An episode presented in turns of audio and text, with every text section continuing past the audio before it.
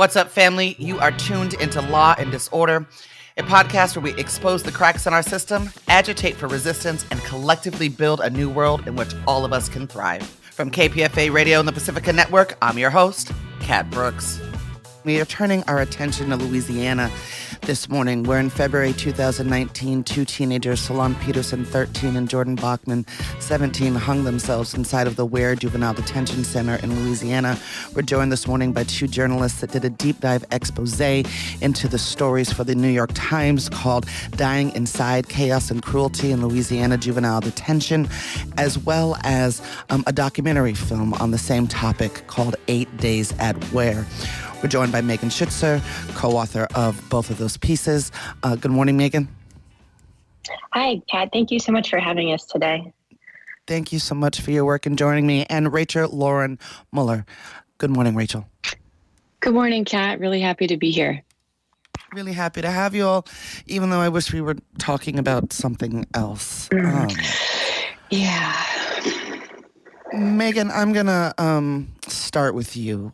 How did you all get started on the, this project? Um, yeah, well, I was reporting on a different story um, about juvenile justice in Louisiana in 2019 when these two suicides happened at Ware Youth Center. Um, a facility that's about five hours from New Orleans. Um, I had heard some rumors about abuse at the facility, but um, a lot of the advocacy groups that I was in contact with in New Orleans um, weren't really able to provide a lot of detail um, to back up what these sort of rumors were. And when the two suicides happened, it was just this moment of like, I need to turn all of my attention to this place because kids should not be dying in state custody. It, this should not be possible. Um, and so that was really the impetus for what turned out to be three years of uh, really trying to understand how that could happen and what was going on at this facility. I, I want to get into the stories, but I, I, I, am struck by the fact that it was three years, and I'm wondering if you both can. And, and trigger warning for for my listeners. I mean, we always talk about intense stuff, but we're gonna get into some pretty intense stories of brutality against children over the next 40 minutes or so. What was it like for you, Megan, and then you, Rachel, to sit in this kind of content for three years, talking to these families, talking to survivors, sitting with the deaths of these young people? Yeah, it's a great question, Kat. And I, I have to say, it's been incredibly challenging. Um, I think you know secondhand trauma is a is a real thing and um, we in the course of our reporting over three years we talked to over 150 people over hundred of whom were um, people that had been incarcerated at the facility or people who had worked there. And, you know, you hear story after story of kind of horrifying abuse, and it definitely takes a toll. And I, I have to say, I feel really appreciative of of Meg and our our reporting team because I think we were able to hold one another in a space of great care. Um, and then, at, as as with the folks that we were talking with, um, the the process of reporting over three years really gave us the opportunity to go slowly and intentionally, um, which I feel really grateful for. Yeah, I would add. I mean, I think that sounds absolutely right, and we've been kind of on. Um, I don't. I don't know if roller coaster is the right word, but there are days when you hear these stories and you can hold them, and there are days when you walk out of an interview and you have to cry. Um, but I think the biggest challenge has actually been it has required three years to build trust to be able to really corroborate every story and be able to publish this in the New York Times. But at the same time, as soon as you hear one story, um, there was this urgency that we both had felt from the beginning of like the world needs to know what's happening inside this facility now. And so that's been this constant tension that we felt over this time of like, how can we move faster? How can we get this done? At the same time, how can we get this done in a way that um, that really does it justice and can and and can be the most um, impactful or useful to those who can make decisions and use this information um, to keep kids safe. You, you mentioned building relationships. I mean, the, the, my, my family's from Monroe, Monroe, Louisiana, and the South in general is notorious for being tight lipped. what was it like to, to to build these relationships? How did you go about that process, identifying folks and getting them to trust you to tell their stories, especially given, and we'll get into this in a little bit, some of these folks are still being harassed by the folks that assaulted them as children more than a decade prior. Gosh, well, I think that at first it was just really challenging to find the right people. We started with public records requests and getting staff lists, um, going to different courthouses and finding any lawsuits against the facility, um, and often relying on social media even to find people and try and contact them. And so you can imagine these two random strangers, two white women from out of state, trying to you know ask you about an experience you had. In some cases, ten years ago, um, it was like it, it was um, it was challenging. But I think one of the things that we found was once we talked to one person and and once one person wanted to share their story, it was much easier to connect to more people. And so it was sort of a slow build and then a bit more of a wave of people reaching out to us at times to talk. And I think one of the things that we kept hearing was no one's ever asked me about this and also the the feeling that no one had believed them when they had shared in the past or if they had wanted to share what had happened in this facility and so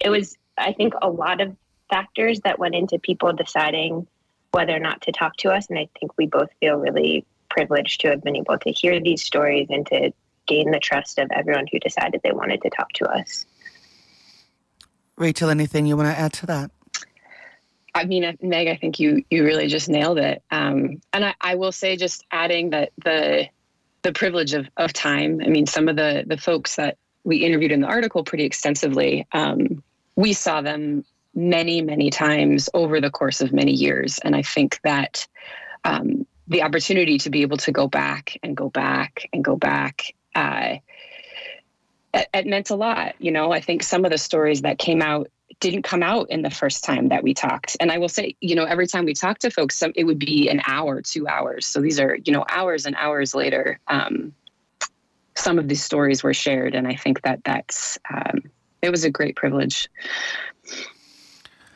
Okay, well, let's start to dig into some of these stories. I want to start with 13 year old Solon Peterson. How did he end up at Ware, and what happened to him? Yeah, so Solon was um, in middle school. It was about two weeks after his 13th birthday um, in February of 2019. And he got in trouble for setting um, a roll of toilet paper on fire in the boys' bathroom at his middle school. The police found multicolored birthday candles and a lighter on the scene. And I think those birthday candles have always stuck with me just because it was just two weeks after his birthday and just the idea that, you know, I don't know, there's something about that detail that has always stuck with me. But um, he was arrested at his school um, and taken to Ware Youth Center. And Solon was a kid who um, had had a really challenging childhood before he was adopted by the Peterson family he had been in and out of foster care um, and struggled with ADHD and a couple of other um, mental health challenges that um, his family was working on getting diagnosed. Um, so when he arrived at Ware he was one of the youngest, one of the smallest kids, and um, and arrived there for something that I think um, one of the one of the advocates in our film says is the type of thing you could imagine having done yourself or any any teenager doing or you know he, yeah. i don't know barely a teenager um, so that's how he arrived at Ware Youth Center I was I was just going to add um, a little bit that wow, when he was arrested, one of the things that his mother said is like, "Is he going to be safe there?" And yeah. uh, she says she was assured that, "Don't worry, this is one of the safest facilities around." Um, Ware Youth Center is about 45 minutes from where the Petersons live, so it's not um, it's not terribly far, but it's not that you know it's not within their their city, um, and because of the the mental health challenges that Solon was dealing with, um, that Meg outlet laid out, Mrs. Peterson had had advocated to have him be taken to a mental health hospital um, rather than to a juvenile detention facility, um, she was, you know, she was pretty adamant with us that she wanted she wasn't trying to absolve Solon of, of, the consequences to his actions, but she wanted to make sure he was being cared for in a way that took into account his past and his history. Um, and this was, you know, several days. He was arrested on a Friday and went before a judge on a Monday. And this is when she was petitioning the judge for this. And the judge says, no, we're going to send him back to our youth center um, where he'll be held pending a psychological evaluation psychological evaluation that his doctor was also advocating for, correct? According to his mother, yes. Yeah. One of the more disturbing, I mean, I, I, I watched the documentary on my phone and I, I dropped it when I heard his mother tell the story of going to the facility to visit her 13 year old son and being told that he had picked his lock and so now he was sitting in solitary confinement. How long did he spend in solitary confinement, this baby? Solon was in solitary confinement for multiple days. I think it was five, but I don't want to. Um, I think it was five. Rich, correct me if I'm wrong. But um, Louisiana law, he was held in in a, a cell. Um, it's it's a holding cell that doesn't have any windows to the outside, um, which is against regulations. Kids can't be kept in those kinds of cells overnight. There's also state regulations governing how long kids can be kept in isolation away from other children, and he I think that's 72 hours, and he was kept um, in this holding cell for far longer than that time. Um, so there were a lot of a lot of ways in which they weren't following the rules set in place for how kids can be kept in, in those cells. And talk a bit about what you learned. Uh, I mean, you may have known it before you started this story, but I do want to spend um, just a minute or two talking about what we know about the impact of solitary confinement on people, particularly children who are already dealing with mental health issues.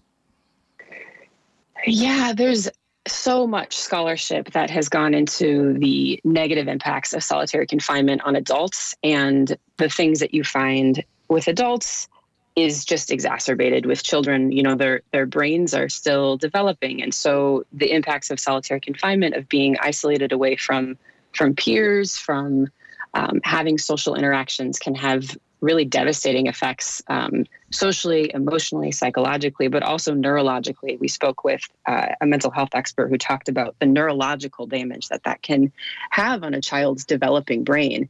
Um, and this this is for children generally. Um, you can only imagine how uh, much more challenging that was for Solon, who had a history of um, a history of trauma and was dealing with ADHD and um, so not only was he a child having to be um, facing isolation and the challenges there, but he also was dealing with additional mental health struggles at the time. And despite what state law in Louisiana says about children being placed in solitary confinement, what did you learn about how frequent or common the practice of putting youth inside of solitary confinement was slash is at uh, the the Ware Center?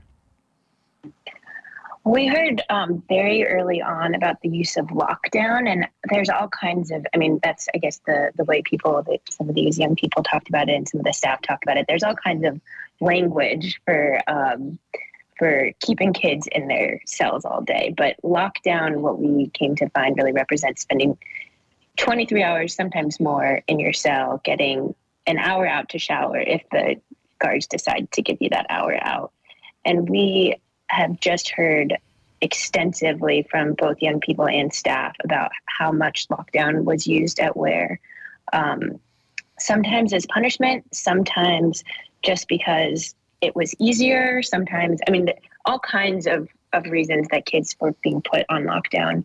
Um, we had one um, former supervisor who had worked in multiple other facilities, including in other states, and she said she had never seen lockdown used um, anywhere else the way it was used at Ware. And that was actually why she decided to leave the facility um, and stop working there. She was just so upset by that that use of lockdown.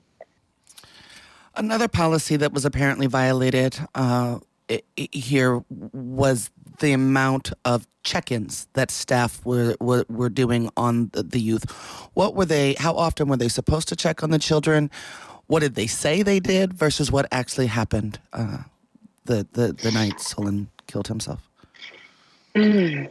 Yeah, so Louisiana law says that children must be checked every 15 minutes uh, while they're being held, and if they're on suicide watch, uh, that that changes to every five minutes. Um, Solon was not on suicide watch at the time, um, so he should have been checked every 15 minutes. Uh, the in a public records request to the state, we were able to get the room check logs that of the night that Solon had died, and it is noted every 15 minutes. There's a signature that says all room checks completed, all room checks completed. Um, however, when you look at the the video footage that's provided, those checks were not done every 15 minutes, um, and in fact, Solon had not been checked on from uh, 9:15 till 11:30 that night. Um, the video footage shows staff. There's a staff person that walks into the the room where Solon the the holding cell is um, a cell, and then there's kind of a common room space outside of it. So the staff person walks into the common space, but does not look inside the cell. Um, and then there were many of these 15 minute checks that passed where no one came into that room at all. Nobody did any any checks at all. So it was a long time that Solon was not checked at, um, was not checked on.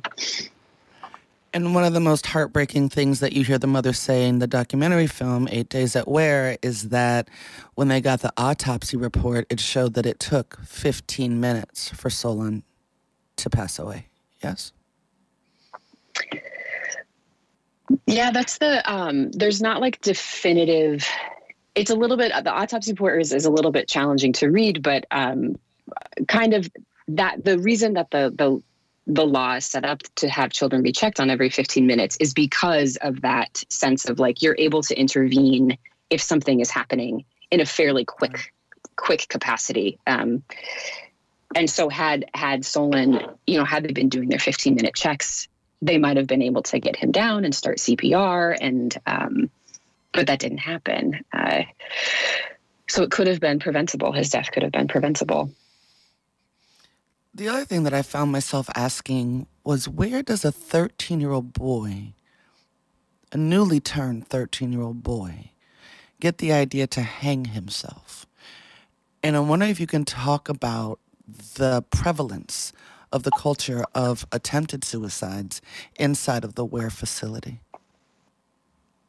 Sure. Um, we spent a lot of time both talking to young people about why they decided to attempt suicide when they were held at Ware, but also looking at records of suicide attempts at the facility. And one of the things we found was that um, in 2019 and 2020, so those are the, the years the two boys died and the year that followed, um, there were 64 suicide attempts. Um, and that's actually a higher rate per bed than any other juvenile facility in Louisiana. So we, one, knew very quickly, just based on numbers, that this is a really big problem at this facility, even relative to other places. Um, but as we talked to people about their experiences, and we know that any decision to attempt suicide, it's it's complicated. There are lots of, factors that go into that. But a lot of young people talked about how hopeless they felt in this facility. They felt antagonized often by staff. Um, they their experiences in lockdown, um, some of the abuse that they're experiencing, these were factors that they told us about that then led them to decide that that was the choice that they wanted to make rather than spend more time at this facility, which is really, really heartbreaking to hear any child even thinking about that. Okay. Um, Jordan Bachman, 17 years old, uh, when he was uh, sent to the the Ware uh, Center. Tell us his story. Yeah, um, Jordan Bachman was 17. Um, he was he grew up in Colorado and was on a road trip with his friends in um, passed through Louisiana and got in trouble. Um, was arrested um, and was sent to Ware Youth Center and Jordan was there. This was shortly after Christmas. Um, so he was there in December and January and February um, is when he died. And from what we heard from, you know, some of the other kids that were at the facility at the time, um, Jordan was you know, he was this tall, blonde kid. He, his mom describes him as somebody that um, he loved to sing. He wanted to go to Nashville and become a singer. Um, but at Ware, what we heard is that he was much more subdued. He was quiet. Um, and one of his classmates told us that the one of the kids, the children that was held at Ware, said they were in school the day that that Jordan died, and Jordan had written on a piece of paper, "I'm dying inside," and this this young boy told us that he he took the paper to the teacher and he said, you know, like look at this. Jordan had been in a fight that day. Um, and uh, apparently nothing had happened. And um, later that night, Jordan had had passed away. He had hung himself. Has there been any accountability, any redress, any anything um, it, that remotely resembles justice for these two young children? I think it's significant that um, the state has not done anything to hold the facility accountable. Um, there were no financial penalties. There were no sort of warnings that, that you know you've got to change something. Um, they, I mean, well, they did. They did make some structural changes. I don't want to say that they didn't do anything, but our understanding um, from staff who have worked there since and from young people is that most of the same things that were happening when these two boys died continued to happen today. Um, the district attorney in the parish is prosecuting now just one of the guards who was working on the night that Solon died. There was a second guard who actually himself passed away. Um, but no one is being held accountable um, for Jordan's deaths, and I think, um, you know, this one this one guard doesn't really represent the breadth of everything that went wrong um, in these two boys' um, suicides. Uh, and go ahead, please. Just to just to add to that, in fact, um, this facility was just awarded another contract, a half a million dollar contract to supervise at at risk youth. So in addition to there not being um, accountability there, they are just continue to get more contracts from the state. I want to talk about how Ware Juvenile Detention Center came into being. You you talk about a group of, of men who were meeting um, at a restaurant trying to figure out what to do with the, I'm using air quotes here, of course, the, the youth criminal element um, inside of Louisiana, where to place them. Talk about the Good Old Boy um, network that brought this facility into being and how its origins have sort of protected it, shielded it from accountability. Well, in the 1980s, uh, a, a, couple of parishes in northwest Louisiana um, were struggling with changes in policy regarding um, what to do when kids were arrested. I think in the past it had been much easier to send young people to adult facilities, and there was pressure to change that. There weren't a lot of juvenile detention centers in the state, and so for these sheriffs and judges and district attorneys, it was becoming very costly to send these kids to juvenile detention centers in some of the bigger cities. Um, and that's part of the reason that they began meeting at the Catfish Bend restaurant um, in Red River Parish. And these men decided that uh, if they built their own juvenile detention center, it would solve this problem. And I think um, one of the things that a local state senator talked to us about was also the opportunity of creating jobs and bringing some money into the parish and into this area. And so that was really the starting point for creating this facility. And from the get go, they had a lot of political power, both locally, because we're talking about judges, sheriffs, and district attorneys, but um, also in Baton Rouge, where they could um, bring some state funding back to build Ware and um, get these contracts. So that was the origin of the facility, which opened in 1993.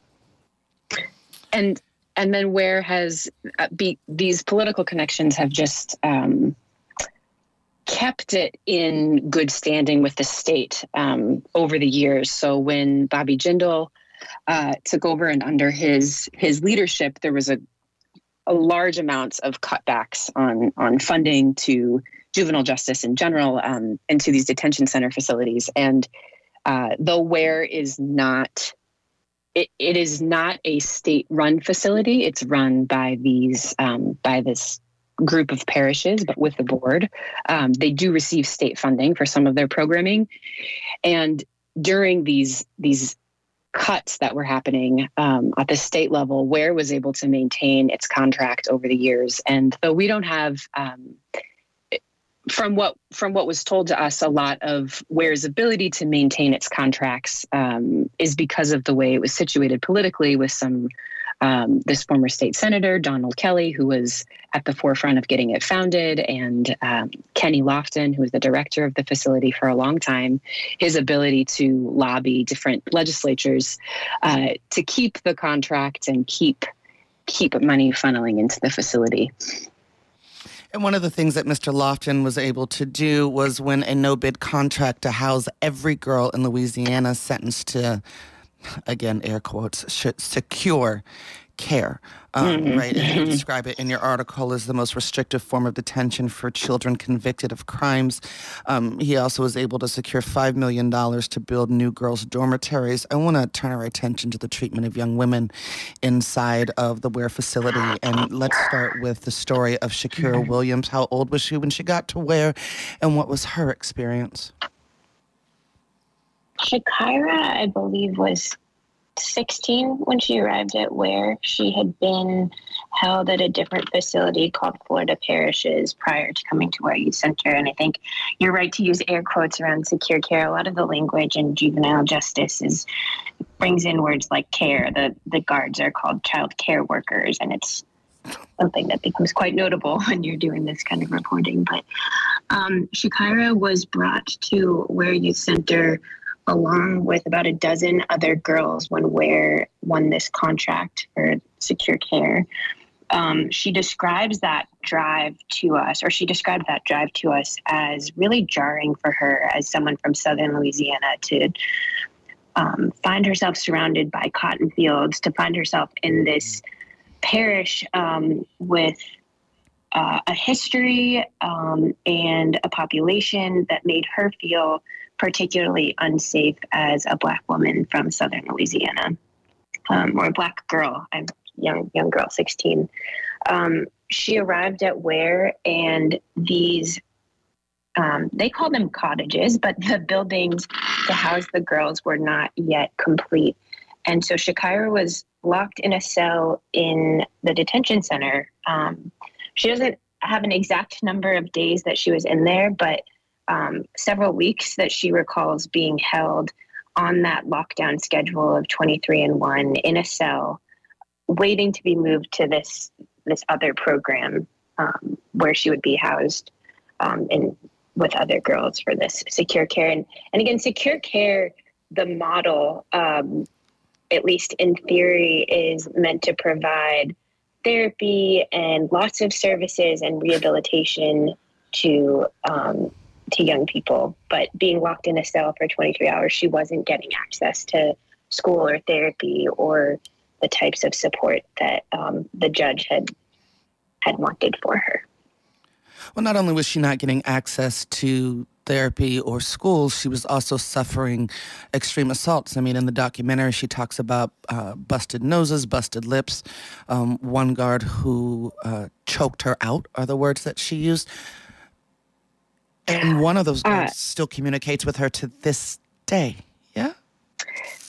Yeah, that's that's actually an, another young person. Her name was Gabrielle Hardy, um, who was brought to Ware Youth Center at the same time that Shakira was brought there. And um, yeah, Gabrielle really suffered. Um, was was a survivor of, of various kinds of abuse. She was sexually abused by a supervisor um, multiple times. She was, as you said, she was um, she told us she was choked by guards. She was, um, you know, had her face busted lips, she says. Um, and that her story and what she shared with us um, was not unusual. Um, in the course of our reporting, we talked to 42 people who had been held at the facility who said that they were sexually abused.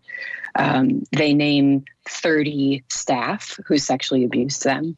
Um, so it's the it was quite prolific sexual abuse in addition to physical physical violence. Um, and starting back from when the facility was first founded, the first uh, court case against a staff person for sexually abusing one of the children there was in 1997. Um, and most recently, there was a guard who was arrested just this year in uh, May of 2022 for um, being caught on camera sexually abusing a boy. Um, so what we've seen is is decades of sexual violence that um, has gone underreported, uh, if not reported at all, and the response from the district attorney and the sheriff's department, as we write in the article, has been um, one of being quite dismissive of the children when they um, allege that they were sexually abused. And here we're talking about District Attorney Julie Jones, correct? Yes, yes. She is the district attorney for the parish and has been for about 13 years. And I'd like to just read a quote from your article where she says, quote, we're talking about armed robbers and murderers, and these girls haven't even hit the age of 18 yet, some of them. Do I worry about their safety? No, I don't. I think that they're quite capable of taking care of themselves, end quote.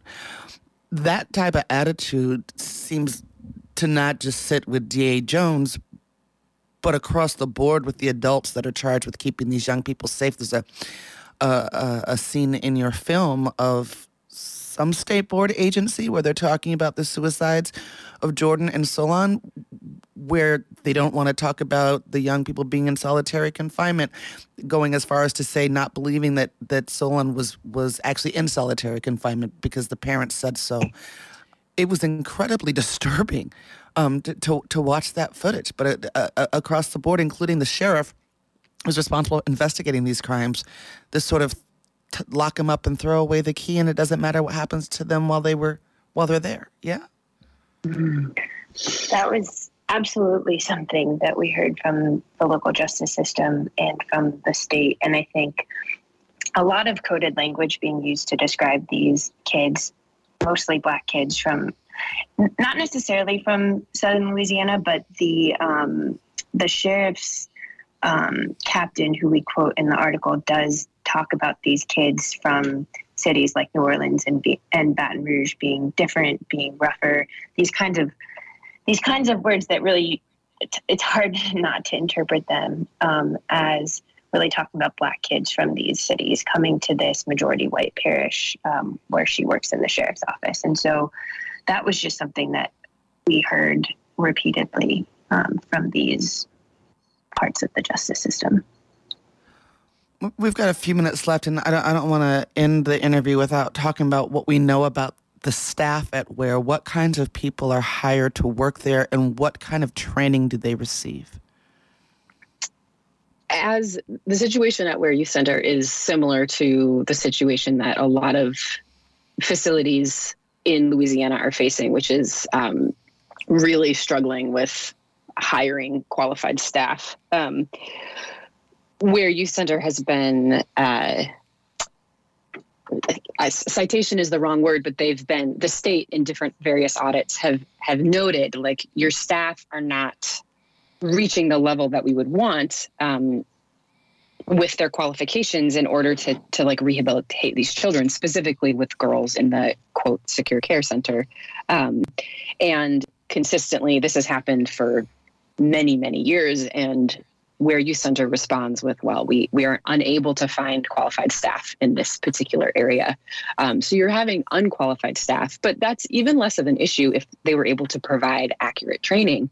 Um, but that has also been a challenge based on the things that we've heard from folks that have worked there. Um, recently, people have talked about how their training consists of watching videos from adult facilities um, so not even videos that involve juvenile justice, but that's a big part of their training are these videos. Um, they're trained on how to use different kinds of restraints. And talk about the chicken and, wing, please. yeah, there's one restraint that was described to us by many, many people called the chicken wings, um, which is a restraint where they take you you take a child's arms, you cross them behind their back, um, and then a staff person will take their elbows and push push their elbows up. So uh, children described it feeling like your your shoulders were going to pop out of their sockets and it being extremely painful. Um, and that kind of restraint, again, I mean, I think many, many people described this restraint and sometimes being used by multiple staff at, at the same time. So children, they have. Um, we have reports from the state of children describing or of, of nurses noting carpet burns on their faces because they would be restrained then on the ground, sometimes with a staff person kneeling on their back, um, pushing their arms up behind, and just just incredibly aggressive um, use of force. I think you you you said we're we're running towards the end of time, and I just want to make sure that we say that like all these kinds of physical abuse that we're describing and these restraints and and even the sexual abuse are found in juvenile facilities around the country, and I think that's one of the yeah. things that you know, while we went so deep on this one facility, it, it always felt really important us, to us to be sort of grounding this in what's going on more broadly in the state of Louisiana and more broadly in the juvenile system. This is not like one bad apple facility. This is a place where there have been some really horrifying tragedies, but um, it's actually not as unusual, um, unfortunately, as as it might seem. That's right. And I'll, just take, you know, a quick 30 seconds and shout out the organ, a couple of the organizations that are working on this issue locally, Communities United for Restorative Youth Justice or Courage, um, and the Young Women's Freedom Center, right? Both of which uh, uh, have running campaigns to close youth jails and, and youth prisons. You all spoke to folks, you know, that it's been 10 or so years since they were inside of that facility. What is the lasting trauma that these people are walking with? And were there mm. any life outcomes that seem shared across the board as a result of their experiences inside of that facility? It, you know, you asked that question, Kat, and what comes to mind is a, a quote from somebody that we talked to. He was held there when he was really young um, and is now, he was there early in the facility um, when the facility first opened, so in the late 90s and he talked about going into the facility as as a boy and coming out a man. Um, and he said that this facility sent me down a path I should have never been on. Um, which I, I um, yeah, I don't know, Meg, if you have more to add. I just was yeah. reminded of his his quote. Um, I think that a lot of people that we've talked to continue to describe the ways that um, their experience at Ware made it harder to trust, had lasting impact. Um, I think, Rachel, like you were just saying, in some cases, people have, though, talked about um, really what has helped them to get past those experiences and to work through the trauma. And when it, some of the some of the most consistent things we've heard have been actually having kids of their own has been a way to sort of shift um, shift things in their lives um, and to be able to really try and protect and take care of their children, um, I think has been very healing for several of the people we've talked to. Mm. All right, ladies, we have to leave it there. Thank you so much for your amazing work and um, this expose and, and the films and for joining me this morning. Thank you. Yes, thank you so much, Kat. You've been listening to Law and Disorder, a podcast where we expose the cracks in our system, agitate for resistance, and collectively build a new world in which all of us can thrive. That's it for this episode, family. You can find more information about topics and guests in this episode's show notes. Law and Disorder is produced at KPFA, that's listener supported radio on the Pacifica Network. The show is produced by Jesse Strauss and hosted by me, Kat Brooks. Our theme music was composed by Steve Raskin of Fort Knox 5. If you like what you heard, please follow us on social media at Law and Dis, that's D-I-S, and subscribe wherever you listen to podcasts. Feel free to holler at us about something you heard or send us a show idea at law and disorder at kpfa.org. You can also find our content live at 8 a.m. weekdays on KPFA. That's 94.1 FM in the Bay Area. Our show and all of KPFA's programs are funded exclusively by you, the listener. And if you're in a position to support us, please donate today at kpfa.org. Take care of yourself and take care of each other. We all we got, fam.